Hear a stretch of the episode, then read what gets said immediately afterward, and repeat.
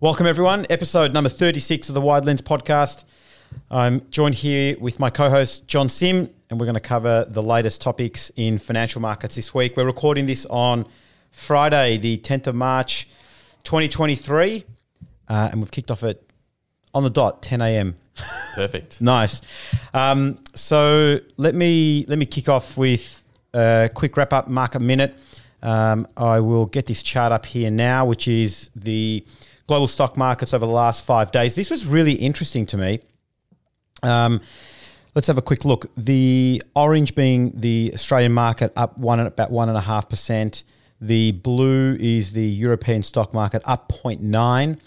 The red emerging markets up about one percent, and they're sort of flatlined, relatively flat. But what's interesting is the uh, the US stock market in purple up 3.3%, the Nasdaq up uh, 4.66% over the over the last 5 days.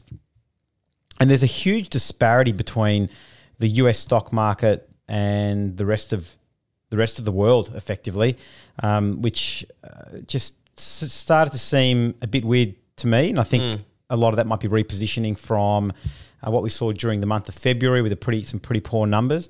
But what I'll also then bring up here is the year to date numbers, and I think the year to date numbers are probably interesting to have a look at going forward.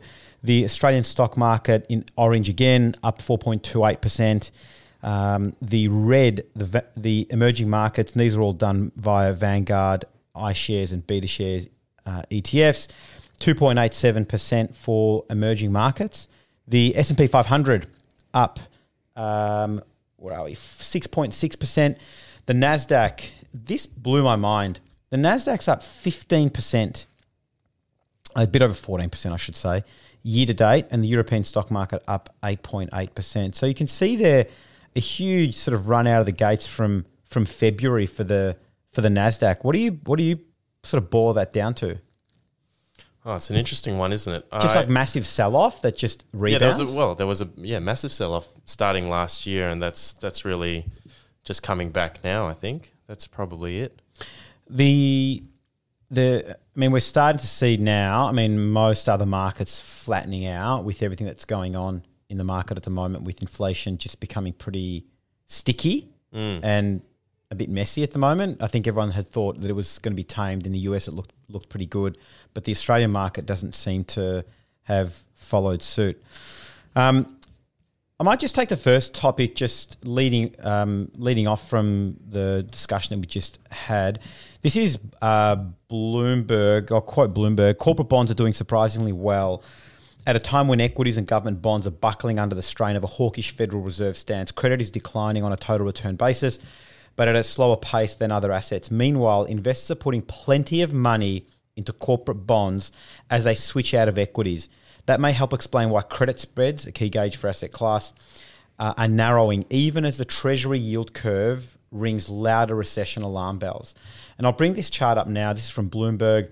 Credit is weathering Fed rate storm better than stocks. And so you've got the white line there, John, which is on the right hand side, which is credit spreads. So you can start to see the credit spreads narrowing. Right. It going up means it's narrowing, not widening. And on the left hand side, the purple line and blue line, the blue line are junk bonds, and the uh, sorry, I'll start again. The purple line.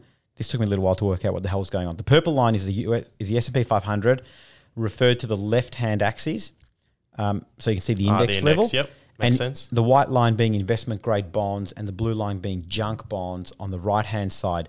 Both are going up, which is indicating spreads. Yeah, right. The narrowing. point spread narrowing. Correct. So that's about call it 80, 87 basis points Spread on, spread on, investment, grade, and you got a bit over 100 on, on junk bonds. But just to put that into perspective, junk bonds had blown out not, uh, in excess of 150 basis points back in middle of last year. So not even nine, or about nine months later, that's you know that's down 30 percent uh, from from those levels. So you effectively you've had a rise of 30 percent in your in your uh, in your junk bond values, and then you've got investment grade, which blew out to about 120, and now we're sitting at about 97 at the moment. Um, what do you think that? What do you think the reasoning behind this is?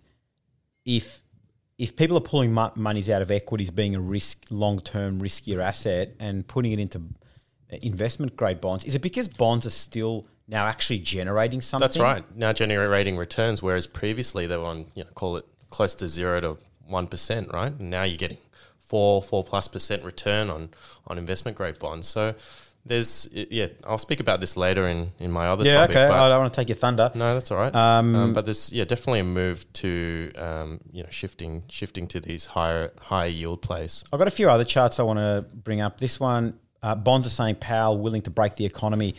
So the the blue line is the two year Treasury yield in the US, and the uh, white one white line is the ten year yield.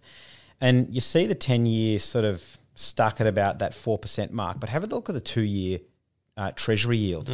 That's that's creeping up to four percent. That's how you start to get this this inversion, which I'll talk about um, in a second. So this this only started happening sort of back end of last year, but it's really blown out now. So what's Powell actually saying? Is he saying he can't get inflation under control, and in the short term they're just going to have to keep going higher? Yeah, what the the testimony the other day, my my reading was was that there what's back on the table now is multiple and bigger hikes. I think with the tw- with the twenty five they did last time, I think the view was and the tone was that um, there's going to be uh, less less right less hikes, Yep. smaller amounts, but it it feels like we're going back the other way now. Increasingly hawkish. Yeah. Yeah. And, and look, uh, rightly so, the data that's coming in, it just feels like to me that sure the inflation numbers coming down from where it was, and that's great, but we're still getting some pretty solid numbers. We looked at job numbers the other the other week; they were just just January was just blew it out of the water, and so we're getting economic data that is still bloody strong. Yeah. And so what what the bond market is is saying it should happen, um, and what is actually ha- and what commentators are saying that we're going to f- fall into recession, we're going to blow the economy up, but that may happen at some point in time in the future. But what's what the economy is telling us right now is that things look pretty damn good. So you, you think there's uh, a, a no landing scenario sort of playing out? The, Uh, Look, I, I I feel like this whole no landing concept seems to be gaining more and more traction with every data point that we Yeah. that we, that that is released. Um, uh, Torsten Slock from Apollo, you and I looked at this, um, had had this great chart that showed how the market has been increasingly wrong, specifically on in, on employment data for the last ten months straight. yeah. And so i- i- it's almost like we want this thing to happen, but the but the economy still continues to punch out some pretty some pretty good numbers, some pretty pretty decent numbers, and that's why I think m- maybe, I mean, having rates this high was kind of where we were pre GFC. Yeah. Um, I mean, the, the, what what what blew the economy up in the GFC and where we're at now? I, I don't think they're comparable for a number of reasons, which I I don't think we need to get, go to go into today. But I feel like maybe uh, are we not normalized now? Is Isn't maybe, isn't it surprising how quick we adapt and and normalize and anchor a certain price level? So once once we've all got it through our heads that it's going to be higher for longer, suddenly you know that that new norm. You're right. It just it just normalizes. It Yeah. becomes your baseline, and everyone just becomes bullish again. So we went from cheap money to free money to cheap money to now. I don't know what do you call this? Like reasonably priced money. reasonably priced money. Um, let's. I'll, I'll bring this uh, another chart up now. Again, um, thanks to Bloomberg, Australia's faltering economy faces further rate hikes. This is interesting. This is what I believe is a disparity between what is going on in the US versus what is going on in Australia. Traders expect the RBA benchmark to top 4% despite soggy data pulse. So for those watching, uh, I'll explain the chart, and for those listening, I'll try and do my best. Um, this is for the last 12 months, uh, and what it has on this chart is the RBA expected cash rate in six months' time. On the right-hand side, you can see that's been uh, getting uh, higher and higher and higher, and it's north of four percent now. For um, currently, the R- effective RBA cash rate is in white, uh, and has always been sort of a couple of steps lower than what the RBA expected cash rate is going to be in six months' time. And then on the left hand side, you've got the Citi Economic Surprise Index. And that's been falling for the last 12 months effectively. And so, what that's saying is that we're getting downside surprises on economic data in Australia. And I won't, won't list them all now, but So what, what's that telling us? That that um, when when we're getting more surprises or less surprises? No, no. So what it's telling us is that the surprise that so, for example, we might have um, and the market might have an expectation of employment numbers to be fifty thousand. Yep. The numbers came in at twenty five thousand. Right. So it was a it was a negative surprise, Yeah, right? okay. A, a positive surprise would be the employment number was sixty five thousand. So a surprise on the upside. And what this is saying is that there are more, and it's sort of an index of economic data, data points. Mm. It might be retail spending, might be employment, GDP, whatever it is. They're all now coming in lower than expected. And so that aggregate index is just now sloping lower. A- a- And basically, what this chart is telling us is that so we're getting starting to get some soggy data, but the expectation for um, the RBA cash rate continues, Continues to to rise. rise. Interesting. Um, quote the uh, the RBA. I'll just get rid of that chart. The board expects that further tightening of monetary policy will be needed to ensure that inflation returns to target, and that this period of high inflation is only temporary. Uh, this is um, Low Lowe in his um, post meeting statement. Um, any comments on that? You know, as we said, I think a couple of weeks ago, you know, they're really trying to reduce this inflation number, and it looks like he's going to do everything he can to to get it heading in the other direction, right? Um, that's a long and short of it, really, isn't it? Could could there be? You know, we, last week we talked about the U.S. mortgage market and how ninety percent of the mortgages were fixed, sub three or four percent. Hmm. Could could the, the the Australian market also, for a short period of time, somewhat resemble that of the US? Meaning, a big, I think forty percent of mortgages are currently fixed at the moment, and a big chunk of them are starting to roll in June and July of twenty twenty three with a with a massive rollout of, of second half of this year. Could it be that we like uh, still a lot of people have mortgages that are that are fixed at that rate? That that could be influencing. Um, The, uh, currently, you're talking Current- about right now, Yeah, yeah. I think so. And and we and this fixed rate cliff that we we all keep hearing is going to be a big determination as to you know h- how we move forward. So this thing could really blow up, whereby the RBA keeps ra- raising rates at the pace that they're raising. Um, by the way, um, Bank of Canada paused uh, the, the other day, so that was that was really interesting. I haven't seen um, many major central banks pause lately, um, but I wonder if they push the cash rate so high that it really paralyzes those fixed mortgages. I mean, not to say they're not going to be paralyzed now, but we're just really pushing pushing. I mean, if, if you think about it, you know, I was speaking to somebody the other day where their mortgage payment's going up thousand dollars a week, and you're going, well, that's another four grand a month that you know they would have had for discretionary spend or saving or schooling or whatever that now needs to go into their mortgage. So it's got to have an an impact. Um, you know, Although one one thing we did see um, last week, I wrote about it last week, was, and this is from CoreLogic, showing the amount of refinancing that's going on, um, and what we're already. And I, I was speaking to a couple of brokers last week over dinner, and they were saying the banks are already. I mean, we're already seeing the cash offers, but they're saying they, they're cutting margins now, so they're cutting. Um, bespoke deals when you're looking at refinancing. So I reckon that that's going to be there's going to be a big game on, I reckon. so if you haven't spoken to your bank, go speak to your bank and ask for a discount go talk to a mortgage broker or a mo- mortgage broker. to yeah. go and tender the deal because I, I reckon that's where the game's at. That's that's if you can uh, get the same deal that you've got now. So- Well, or if anyone would even lend you any money. um, this is from this is from Bespoke. Um,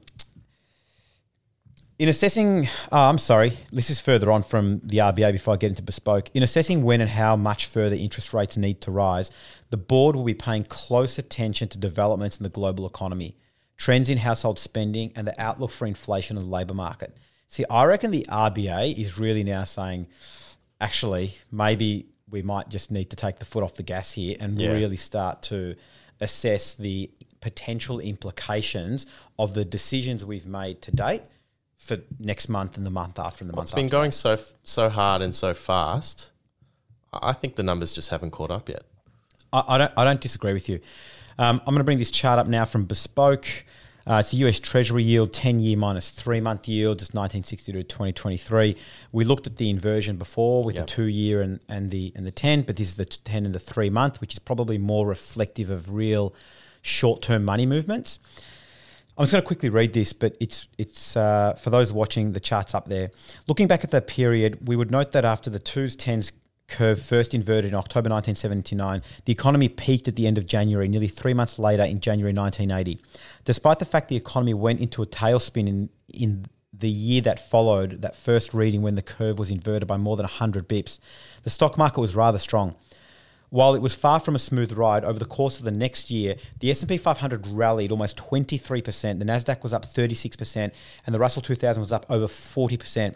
The two caveats here are first, a small sample size of one is hardly enough of a track record to draw any conclusions from, and second, back in 1979, valuations were a fraction of where they are now. This is interesting. I, I, I found back then the S&P 500 was trading for just 7.3 times trailing hmm. earnings. Where where are we sitting at today? Today, the S&P 500 trades at a multiple that's two and a half times that level. So, So- we're sitting at 21 times effective. Well, maybe a little bit I less. think it'd be less that now. Yeah. Back in 1979, the yield on the 10 year was at, was at 10%, which also happens to be two and a half times the current 10 year yield. Time will tell how the economy and the market react to the current backdrop of deeply inverted yield curves. But back in 1979, the last thing most investors probably had in their forecasts was a 20% plus gain in the S&P 500. So that that happened the year after. let me wrap up this. Uh, well, before I wrap up this section, I'll bring up this chart that Bespoke had. US major index performances. So this was from 1979 to 1980 with that inversion they talk of. This is, um, uh, you, you see the, the market fall uh, back in, was it April of 19, 1980? And you see that, that massive rally. S&P 500 up 23%, Nasdaq 36, Russell 40.5% over that period of time, which I found remarkably fascinating to to see that. And everyone talks about high interest, high inflation periods through the 70s, and we see this the back end of, of 79 through the 1980s. So there was a big clean out, effectively, you know, from, from that um, period of call it Feb to March, and then yeah, and then a strong rally off off that base. Yeah, correct. Yep. Okay. Well, have have depending on what which inverted yield curve you look at, the market the Nasdaq was down 35% last year. Mm. The S&P 500 was down 22%. And I just wonder if that was the clean out Yeah, is that the clean out? Are we there yet? I don't know. Don't know. Um, finally, um, I'll share this one. This is from uh, who's this from? Jim Reid from Deutsche Bank, and they looked at when, and you and I have talked about this when inflation hits eight percent, and what happens next through history. So on the left hand side, they use the high inflationary period in the 1970s, all countries. On the right hand side is the 1920s, but let, let's probably just focus on the 1970s. They've got the um, interquartile range. Zero represents when inflation hits 8%. What happens after? And you look on the right hand side of that, that um, left hand pane, you've got the median outcome kind of following the interquartile, that light blue range. Um, and then you've got the current forecast, current and forecast for the US cycle and the Eurozone cycle. The, the red and the red is the US, the grey is Euro, and it is clearly at the bottom end of that interquartile range that we've seen since through 1970s. And what the forecast is is that the in, that inflation is going to come down, probably the fastest pace that it's come down in, in history. Sorry, during the 1970s. And the 1920s is the same. You've got a, a lower lower ba- bound um, current current decline and forecast for uh, inflation consensus. Any comments? So this is just their prediction of what will happen based on based on It's just these blo- two points in time. It's Bloomberg. So the, the dotted line is the consensus numbers. The the thick line Who, who's who's who's who's a part of that consensus view? you'll have you'll have economists, you'll have banks providing consensus view. Right. so so basically, they're going out of probabilistically this uh, interquartile range zone. Yeah, for the 1970s. for the 1970s, but not for the 1920s. well, if you have a look at the US current cycle in in the thick red, solid red line, it already has. It's already Mm. Yeah. breached that lower bound So, I mean, what this is saying is the median is a lot higher for that period. for that yes. period. It, it it looks like so potentially the consensus view is underestimating how inflation will go going forward. pot- potentially, but so far, That's how I would read it. yeah, and Potentially. Yeah, ma- maybe you're right. Who knows? I mean, that's why we've got an into, into that's why we've got a range, right? Yeah, yeah. Look, Uh, and and yeah, I mean, it could could just end up being higher for longer, right? which is the which is a no landing scenario that you and I talk about. Mm. Yeah.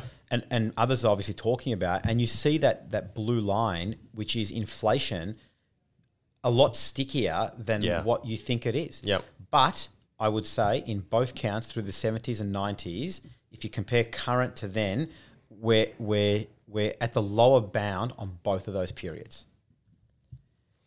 Time will tell. Time will tell, and I think, um, yeah, look, my, if if that if that happens, that's great for interest rates. Interest rates will probably head down, but you know, if we're if we're more along where the median's going to be, I think we'll be at higher rates. for Yeah, longer. sure. Yeah, but so far, I- I'll I'll I'll take what the data says, and and I'll Yeah. I'll, I'll take the consensus viewpoint that we're probably going to continue Uh, on the current trend. Smarter, smarter people than, than you and I. Mate, the consensus is always always wrong though. yeah. Um. Anyway, let's let's hand over to you. What do you got? Yeah, well, we've got funds and fees right now. So, an interesting article in the AFR. Um, private debt funds boom, but upfront fees divide investors. I mean, this very top AFR. from the AFR. Yep, uh, pretty topical. I mean, there's been a rise in alternative inve- investments recently, and you know, obviously, you and I.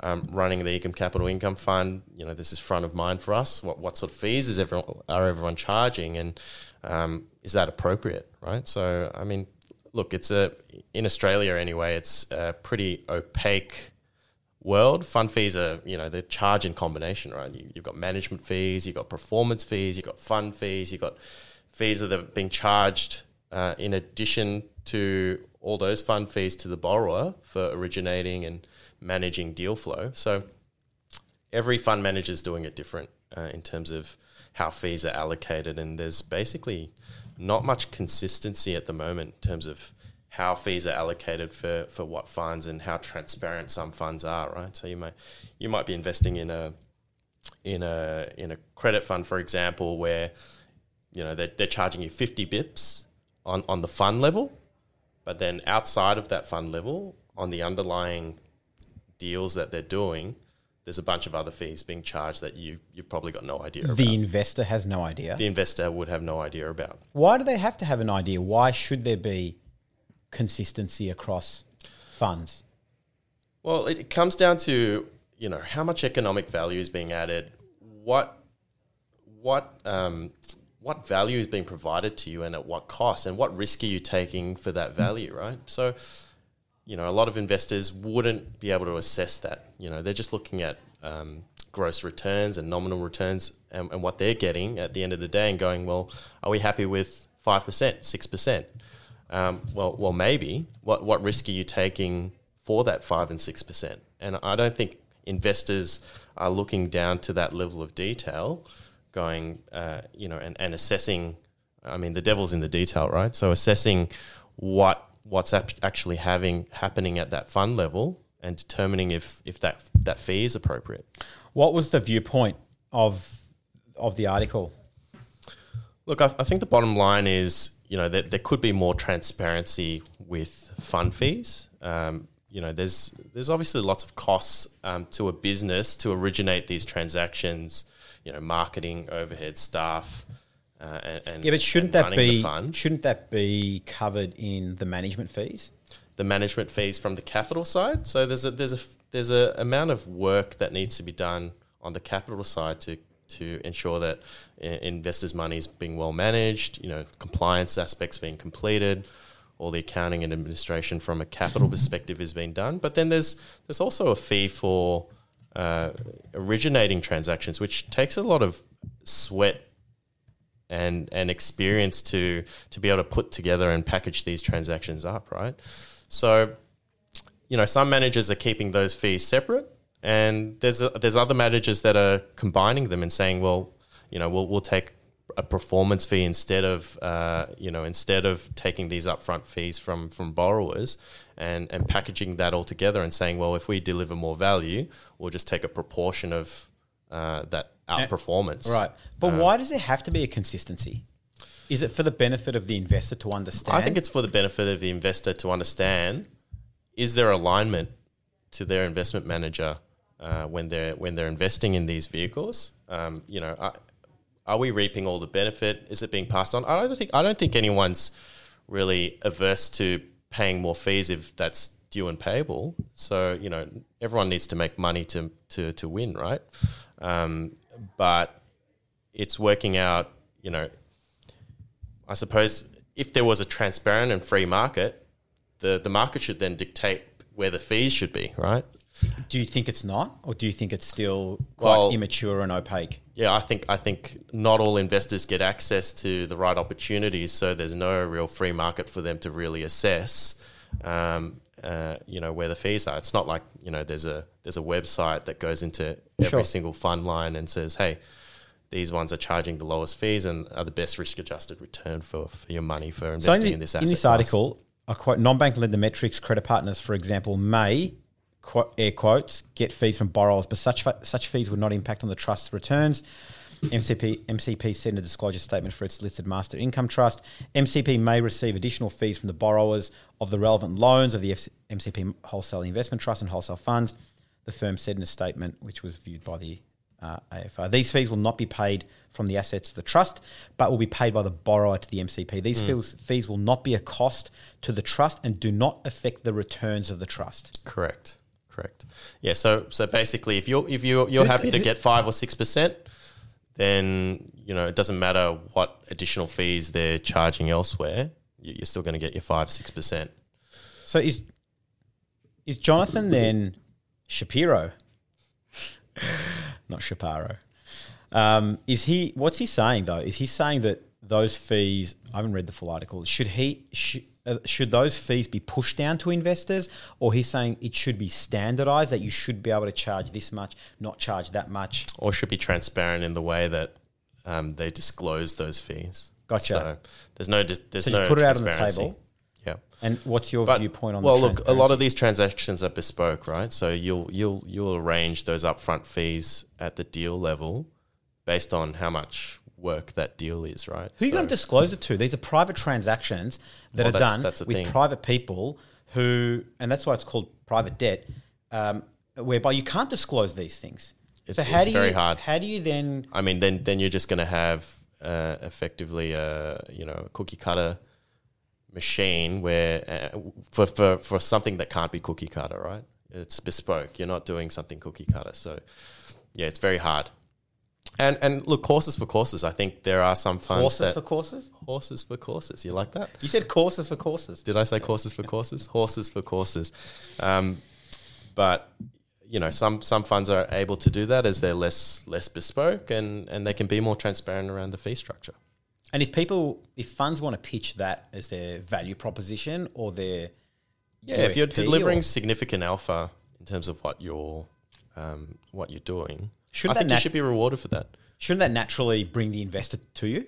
Like to your point, the free market. If if if one uh, lender or manager wants to push it out and provide that transparency to their investors and take Hmm. a performance fee instead, wouldn't the free market naturally be gravitate towards that if they do a good enough job? You'd think so. You'd think so. And, and some managers are doing that, and I think it works quite well for them. Anything else you want to add there?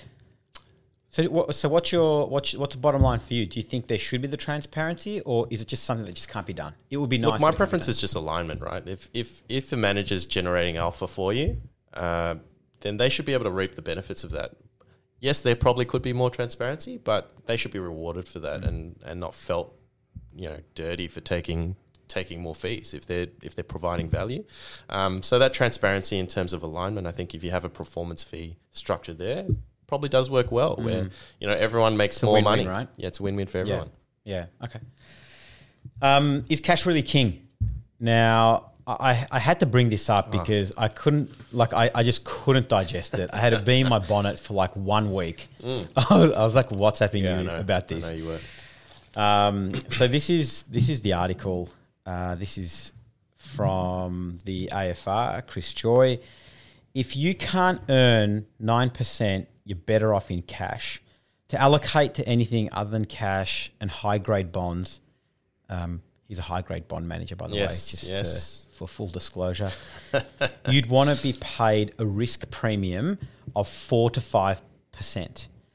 In the article, he goes on to say with global cash rates rising above four percent to five percent, uh, many highly rated government bonds offering four percent to five percent, bank deposits paying four percent to six percent. I don't know what bank deposits are paying six percent, by the way, and bonds paying as much as six percent to seven percent. Well, what type of bonds are they? Um, I suspect they're Junk bonds? They're not senior bonds. Uh, the minimum hurdle rates for all other asset classes have soared. The minimum hurdle rates for all other asset classes have soared, and we've Yeah, I mean, I, I don't disagree with him that there should be a premium. Um, and, you know, we, we, we charge uh, the RBA cash rate plus 5%. So, um, you know, that that's sort of, I, I don't think that's too bad a formula. But I'm sorry to inter- interject. Um, I just, the, the, the yeah, there need hundred percent. There needs to be a hurdle uh, a, a hurdle rate. It's a risk premium. It's a premium that one would expect to receive over something else for the risk they're taking on and be compensated for that risk. It doesn't always pay off, but you need No. to have the opportunity and the prospect of earning something greater. And we've already seen in the charts before where whereby people are pulling money out of equities. And the reality is in the US, your real dividend in the US is equivalent for the first time in I think since early 2000s, it is the same cash return as is the 6-month deposit in the US. right. Ca- CD cash deposit. Okay. So, as an investor, what do you do with that? With rates rising and that being a drag on long-term assets such as such as equities, and you're seeing um, returns come down, and you can get the same return for, for far less risk. People are ta people are taking money off the table, and, Yeah. and and so that's he's right. The hurdle rates increased, but to go on and throw some of these numbers out, I think is is insane. Um, to earn nine percent, you're better off in cash. I mean that, that that's you know, I mean the editor's obviously coming up with a pretty punchy and Quite, catchy quite headline. inflammatory. Yeah. But you know that that's. do you think that's realistic? I mean, it is realistic. Sorry, I shouldn't ask if it's realistic, but how does how does the everyday investor reading the Australian Financial Review, and I think this is really important because this is not the first article that's been written by Chris Joye, who I think um, super smart guy. His his logic and thought process and methodology, I think, is is incredible. Um, but to to sensationalize with these headlines, and when you read the article and to talk about bank deposits paying four to six, I don't know, unless it's I don't know. Uh, an, Well, there, an- there, there is right who? now. Goldfields Mining Bank. Like who, who the hell's paying six? No, there's some majors playing, paying, paying that up to certain hurdles. So I, Up to ten thousand dollars. I think 50. You're telling me major banks are paying Yeah, 100%. 100%. I don't believe you, Four and a half, four and a half. mate. Four and a half and six is I- different. I'm not saying six. I'm not saying six. Yeah, six is pretty uh, bank pretty bonds aggressive. paying much as six to seven percent. Let me look Which this up. bank bonds? What seniority in bank bonds are paying six to seven percent? I'll, uh, Subordinated. I, I guarantee it's subordinated debt. Yeah, probably. Oh, here we go. Here, here's one from UBank. Earn 4.6% up to 250 grand. That's not bad. That's That's pretty pretty good. good. Uh, here we go. 5.15 From up who? to 50 grand from Bank of Queensland for people aged 14 to 35. Because the guy that's got the, the 15 year old's got 50, grand in his bank to put account. in. Yep. Uh, what else? High interest saving. Here we go. Another one. Rabobank, 4.75% on balances up to 250 grand for four months. Are they for nine year olds? New customers. Great Southern Bank, 4.5%. Um, Okay. on balances 100 grand to 750 grand. So you can at least get four and a half. Okay, point taken. Get four and a half. I don't know what banks are giving giving six. Six, six is. I think that's stretching it. outlandish. Six to seven percent on bonds. I don't disagree, but I think what's really important here, investors really need to understand what this is. What I this is my my opinion. Yep. What risk are you taking 100%. for that return? And so, if you can get six percent in a bank deposit, according to the article, Why on earth would you go and buy a, a subordinated bond for 6%? Hundred percent. Yeah, you wouldn't. If you're getting bank deposit four to six, I think there needs to be another 250 basis point risk premium Mm. for bonds. I agree with that. Hundred percent. And so, in fact, you're not being compensated sufficiently if you're buying a subord. I'm telling you, it's subordinated. I know it's subordinated because I've ANZ Oh, you've read it, subordinated notes at six and a half percent, right? Yeah. And so, if you can get four and a half or five percent in a in a term deposit, Mm. why the hell would you go and take risk on a subordinated note for another 150 points? I think that's ludicrous. No, I agree with you. I agree with you. Um, so I think what's really important here is investors need to understand what risk are they taking. I, I don't think most investors understand the risk they're taking. No. And what's the appropriate risk adjusted return? Correct. Um, for, look, for, for me, the bottom line here is is that, um, and I'll just share something which I found hilarious. Uh, I, I didn't write this, by the way. Um, in fact, I'll, I'll, I'll bring this up now. Uh, this is this is from the Kook Stephen Koukoulis. Can't pronounce this. Sorry, mate. If I've if I've just Which totally your name? butchered your surname. Koukoulas. It must be Greek. Um, so the first article was published by Joye on Twitter. If you can't earn nine percent, you're better off in cash. Pleb Capital says uh, so. Definitely not negative yielding leveraged real estate. Then, eh? The kook. And the kook responds, and I thought this was just gold. Just checked, but Chris's bond hedge fund has returned an annual average of minus 2.02% for the last three years, less 66 basis points of fees per annum. $100 invested three years ago with Chris Joye's uh, bond hedge fund is now worth around $92. And then he goes on to say, I thought this was just the mic drop. If you can't earn zero, you're best keeping you're best keeping quiet. I would suggest. It's a Um, bit of a yeah, just a, a, a right yeah right hook, hook. Yeah, uh, on that one. that's Um, probably a fair enough comment though. I, I think I think that is that is fair. And look, I, I've looked at the funds of Coolabah Capital; they're not returning nine percent.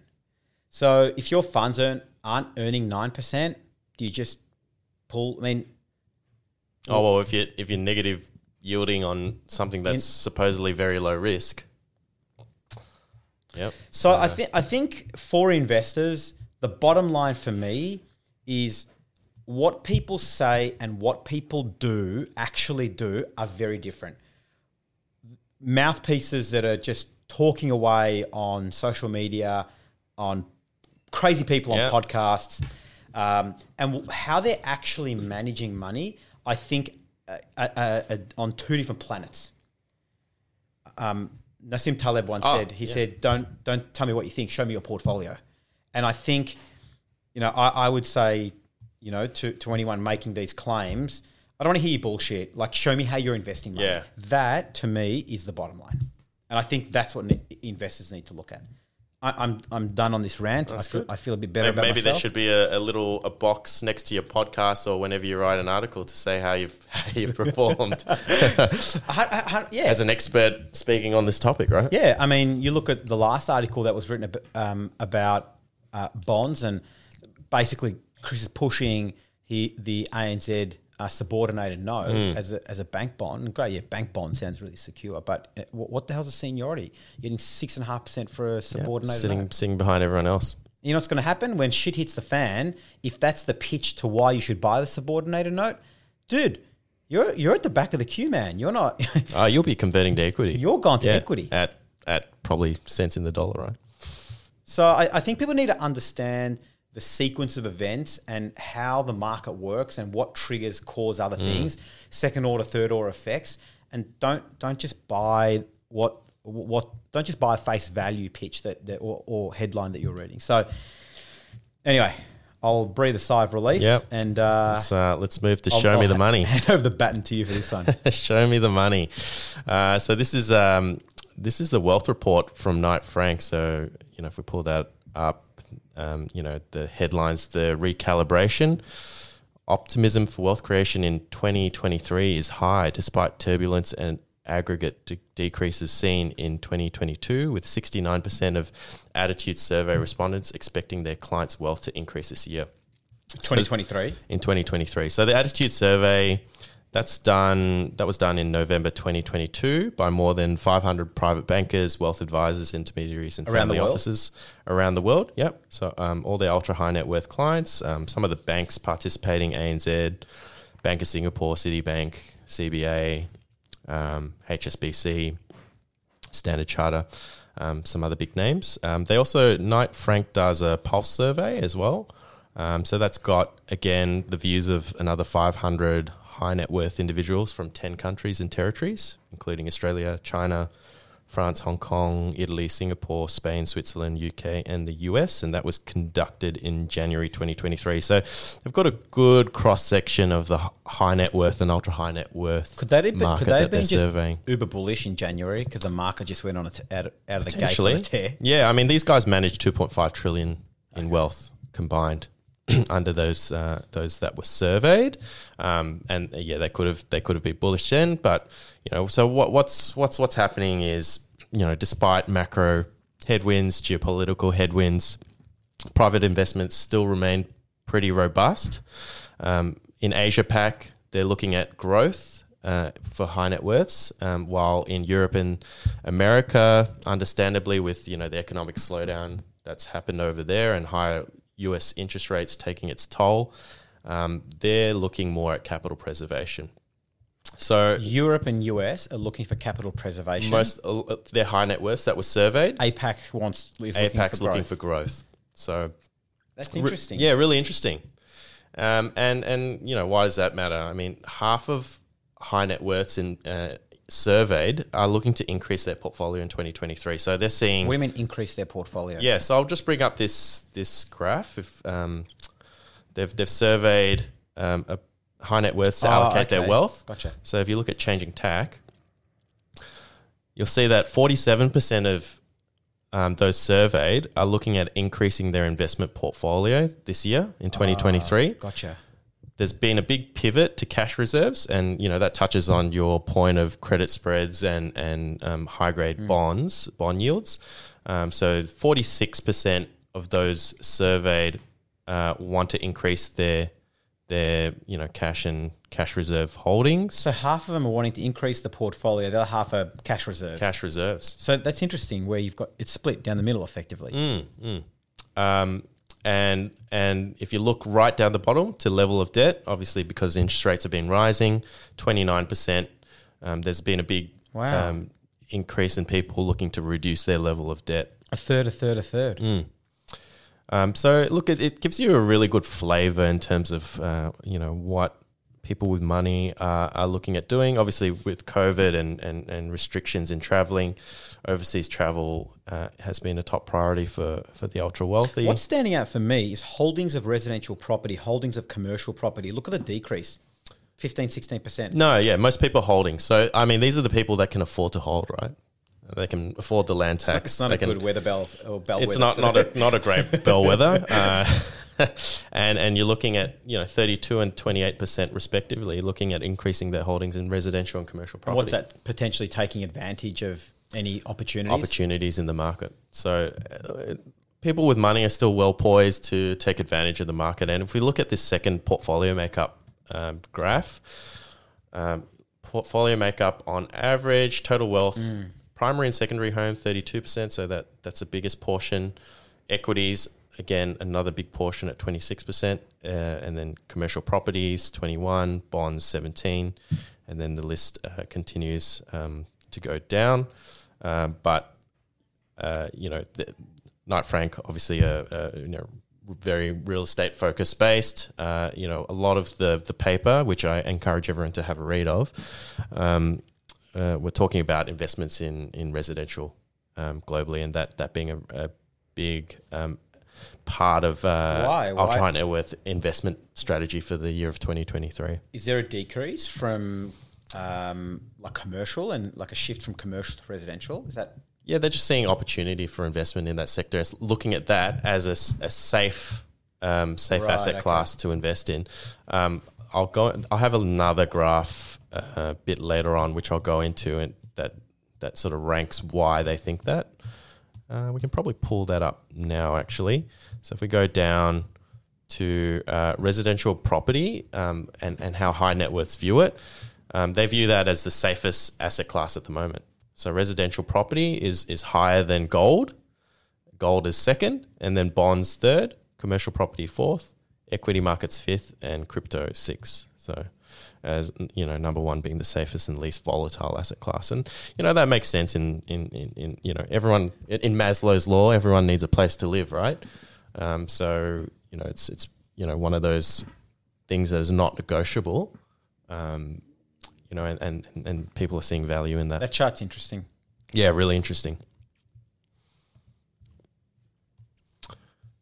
So, bottom line is, uh, you know, healthy activity in global markets is is is, still on the cards for 2023. Uh, people are looking for opportunity, and you know, speaking to a couple of high net worths um, over the course of the week, actually, um, you know, what what they've been saying is, you know, they're they're looking past these rate rises, right, and they're saying things things will eventually stabilize.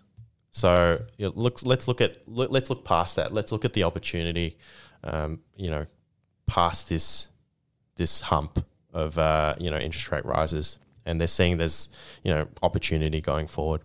I think the market is is coming to a point, and we we read that in the in the RBA statement where they said we're going to be looking closely at economic data, employment, and so on and so forth. Um, so the RBA is well and truly aware of it, um, and if we're getting to a, the uh, the sort of tail end now of rate rises, and we may very well just sit here and just Hmm. hover for a prolonged period of time. And if that is the if that is the consensus viewpoint, clearly it's not because we're shooting north of four. We're not that far away. No. maybe we've got another one, another one, one in there, right? And investors now understand where the like the, the playing field. Investors did not know what the playing field was back in August, September last year That's right. Clearance rates were in property were non-existent. Nothing was on the market. Nothing was selling. Nothing was moving. And if you if you think about the uncertainty of um, of the investor at that point in time versus now, we're not saying that rates are going to get cut. We're not saying that the RBA is going to start cutting rates and everything's going to get better all of a sudden. Just the the the, the playing field is is now a lot clearer. Yeah, that's right. We've sort of People can make decisions. yeah. Yeah. Yeah, uh, that that's in my mind the probably the best case scenario. Hmm. I think the rate cutting is no, that's not uh, that's not an option at this Yeah. point in time. Yeah. Um, you got anything for directors cuts? No, I didn't really have anything this week. All right, I'll bring up this tweet. Tell me what you think. Seven News. It will soon be illegal for landlords to kick tenants out of their homes at the end of their lease without a reason in a major win for New South Wales struggling It's just renters. ridiculous. So you I mean, that's your property. Yeah, but yeah, no, you can't. You can't. Unless you've got good. What's the good It's out of reason? control. Like who who determines what a good That's reason right. is? Well, when when we had a tenant in our place, and when we wanted to move back in, we had to we had to do a stat deck to say we were actually moving back in to be able to kick them out. Um, you know, this was mid last year, um, so you know we're not we're not too much better in Victoria, to be honest. But But listen, but, look- but read this quote from Caitlin Catter. A law should be made for rent increases as well, especially unreasonable ones that are done because of rise in interest rates. A tenant shouldn't be financially responsible for their investment. are we we're living in some sort of communist socialist society? Right. Like if There I should be free markets, right? if I go to the shop and the price of my apple has gone up because of interest rates and Supply chain. and the, the, the grocer had to increase his price, am I going to say to the grocer, fuck you, man, I shouldn't be responsible for the decision you made to go into the fruit business? exactly. I, I, Mate, just just This is just crazy economics. Crazy. This is out of control. it is out of control. Look, I'm not, I'm not saying that uh, everyone's doing it easy, and obviously pe- there are many people that are not doing it easy, um, and that's why we've got all these rules and laws, and you know, for those that c- can't afford, we provide housing. And, Well, we have one of the best social support systems 100%. globally. But look, I, I, I don't want to get too down to that rabbit hole. Um, Yeah. But thi- I, I just found this to be a bit a bit over the top. Uh, I think so. I think so. It's it's going. It, it's yeah. It's out of control. On a lighter note, let's wrap up with tips and recs. What do you got? Tips and Rex this week. Ooh. Where'd I go the other night? I went to um, Oldie but Goodie, What's that? Cumulus. Oh, you went to Cumulus. I thought the Yeah. place was called Oldie but Good. No, no, no. Yeah, went went there for dinner the other Cumulus. night. I haven't been to Cumulus. I haven't been for many years. They and still it was looking, fantastic. They're looking down on everyone still. All right. are. Yeah, probably. I sat at the bar. It was, it was nice. We had a chat to the to the chefs and just just just a good vibe. Was it expen- still expensive? Still expensive. I haven't been there in years. No, it's, it's still very good. My mortgage rates have gone up. I can't. well, Was it packed? It was packed. how? How? Like this It is the packed. thing. This is the thing. What everyone's talking about: doom and gloom, pessimism, confidence levels down.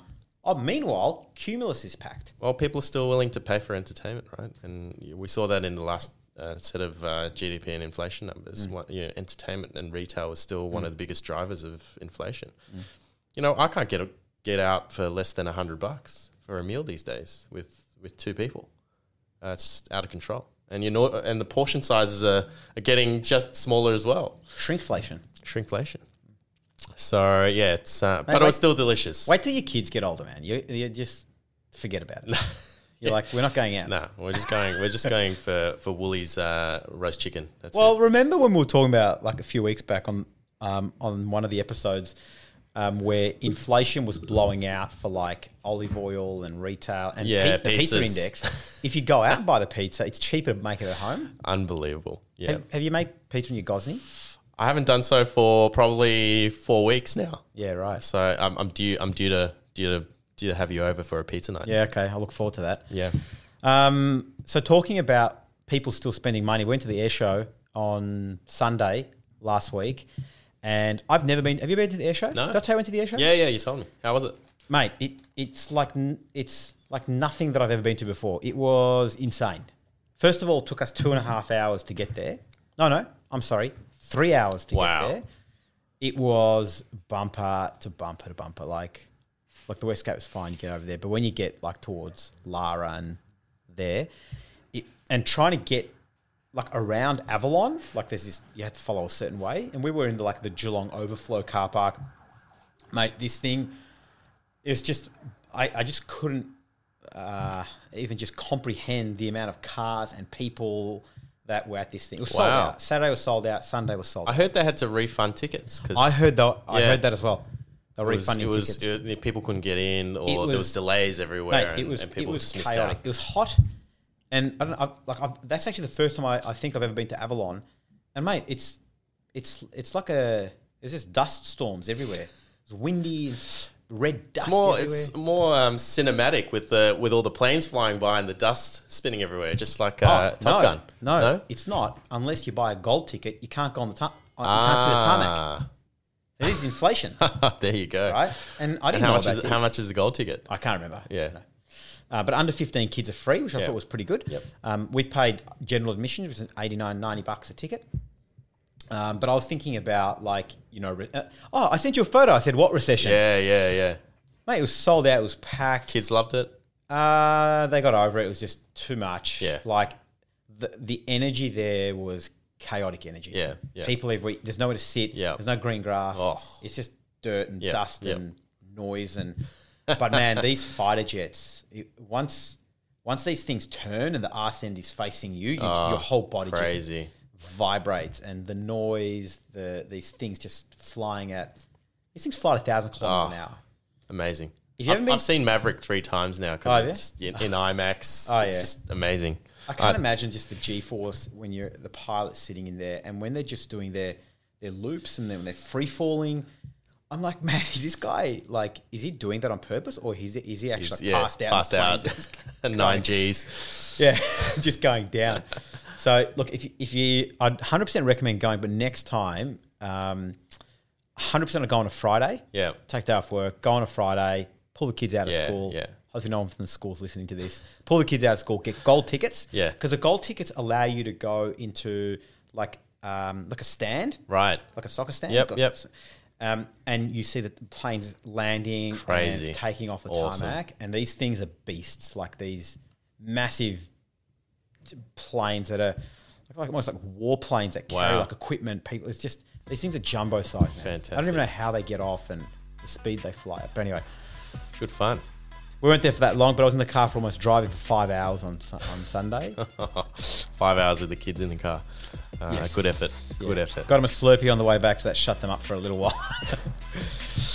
All right. Anything else? You No, good? All right. all good. Let's uh, let's wrap up. Um, hit us up on on YouTube, Spotify, and we're posting all the stuff on LinkedIn as well. So check us out. We'll catch you next week.